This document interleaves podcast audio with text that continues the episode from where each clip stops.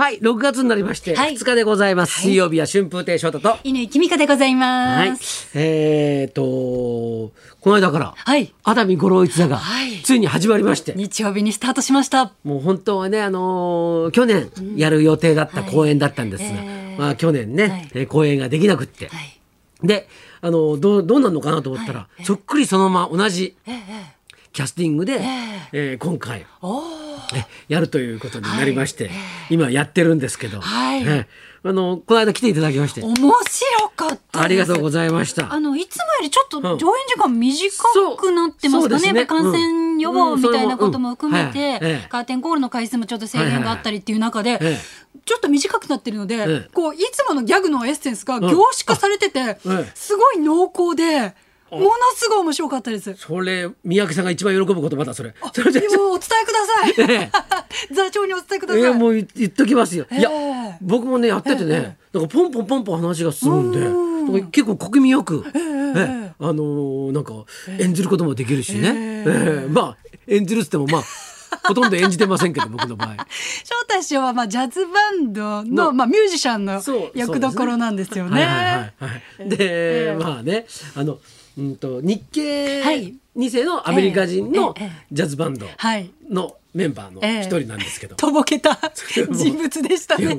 もうあのい一応あの三宅さんが言ったんですけど、ええ当て書きだって言ったのね。その人に合わせて、ええあの書いたっていうね。であこういうふうに思われてるんだなっていうのが 私も普段の翔太さんを見てるような気分で僕もね拝見してました。僕も芝居してる感じは一切ないですね。ありのままで自然体で舞台に立ってらっしゃるんですね。ええで今回のゲストが紅ゆずるさん、はいはい。元宝塚はいはいはい。のトップでございます。はいそして元 AKB48 の総監督、はい。あ今もですねえごめんなさい。横山由依さん、はいはい。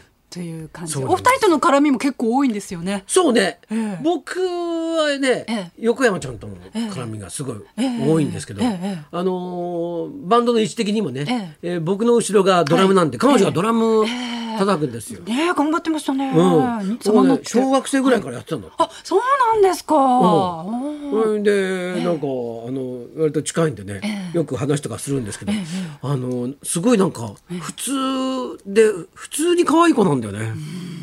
声が綺麗でね。なんか喋ってるとさ、えなんかあのまあ僕もほら、えいろいろこうねテレビ等々で見てたんですけど、そんな感じしないんだよなんかね。が普通に、普通に話して。ときめいちゃってるじゃないですか。いやいやいや 年の差考えてください。普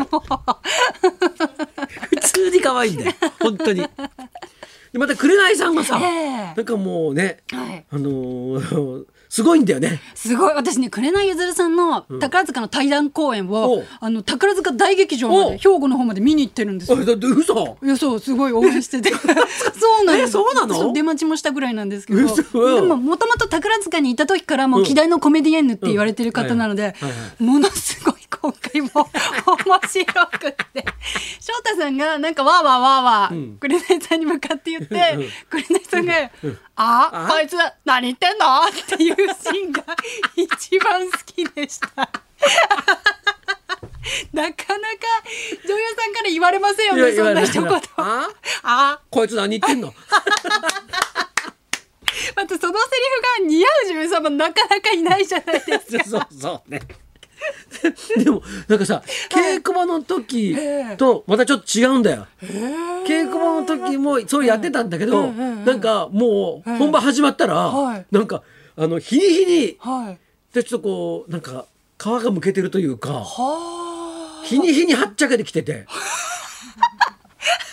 であの僕らは後ろにいて、幕前で紅さんがはい。なんか喋ってる時があるのね、はい。で後ろでみんな笑ってるのここんなことやってるとか言って 大騒ぎしてるから で今回感染予防っていうことで、はい花道の使い方が独特なんですよね。はいあれすごいすごいアイディアだなと思って よく思いつきましたね。もうものすごい面白かった。あこういう使い方があるのかと思って。あのそうなんですよねあの、ねえ。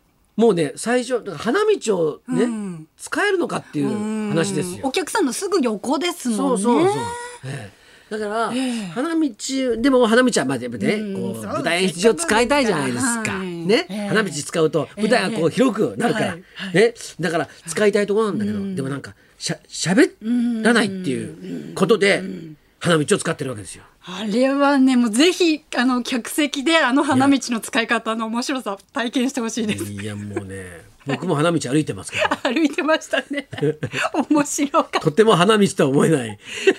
やっぱりコロナ禍ならではの花道の使い方ですよね。そうですね。うん。今後もうああいう使い方ないんじゃないですか？ないですよ。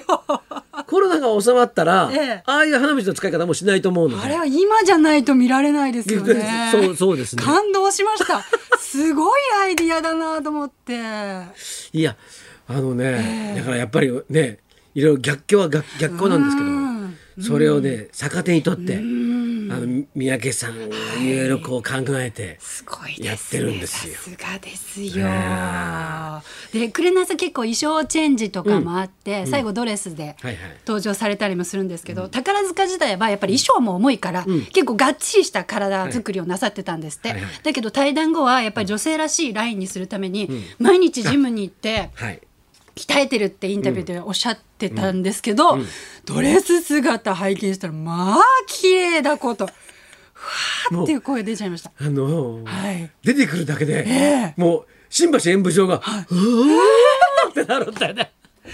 すっごい綺麗ですね。もうあのね、劇場でも言ってるんですけど、はい松本零士さんね、はい漫画家の、銀河鉄道999」とか書いてる、えもうね松本零士さんが書く女の人なんですよ。リアルメーテルなの。あ、本当ですね。あのバランス。そうそう体のラインと顔の小ささと。そう本当だ。そこに小倉さんが立ってるからなおさら 銀銀河鉄道999みたいになるんだよ。そういえば、小倉さんもリアル銀河鉄道。999なんだよ。なんかなんかもうででっかい帽子かぶせてなんか歩かせたいみたいな感じですよ。あのコントラストも最高ですね。で次の芝居は銀河鉄道999やってほしいもん。紅さんで。ぴったりじゃないですか。ぴったりですよ。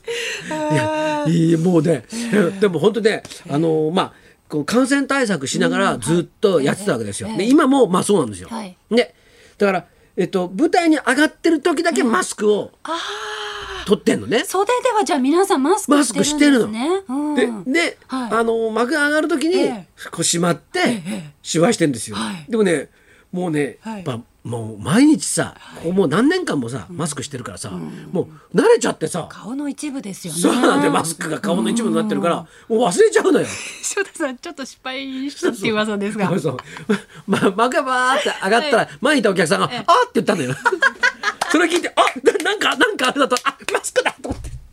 あ、で、取って。マスクしたまま舞台出てっちゃって。そうそうそうそう。い東くんもやった。それもうやっぱやっぱりマスクっていうのがもうやっぱりちょっと顔にこうもうなんか慣れちゃってんだね。うん違和感感じなくなってますもんね。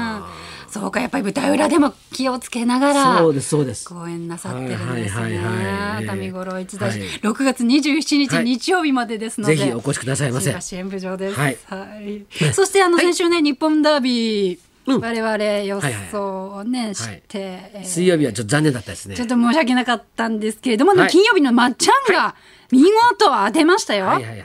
あのー副賞でん1着のシャフリヤール、1万3500円当てましたんで、これ金曜日のビバリーでリスナーの皆様にこの当選した金額は還元させていただきますので、はい。詳しくは金曜ビバリーを聞いていただければと思います。えー僕らが予想したグレートマジシャンは4着という。4着惜しかっ惜しかったですね。たですねこれね。えーまあしゃあねえか。そうですね。また次頑張りましょう。はい。えーじゃあそろそろ参りましょう。落語協会会長竜亭一馬師匠生登場で落語を守り続ける会長同士の生対談実現春風亭昇太と犬井君香のラジオビババリーヒルズ。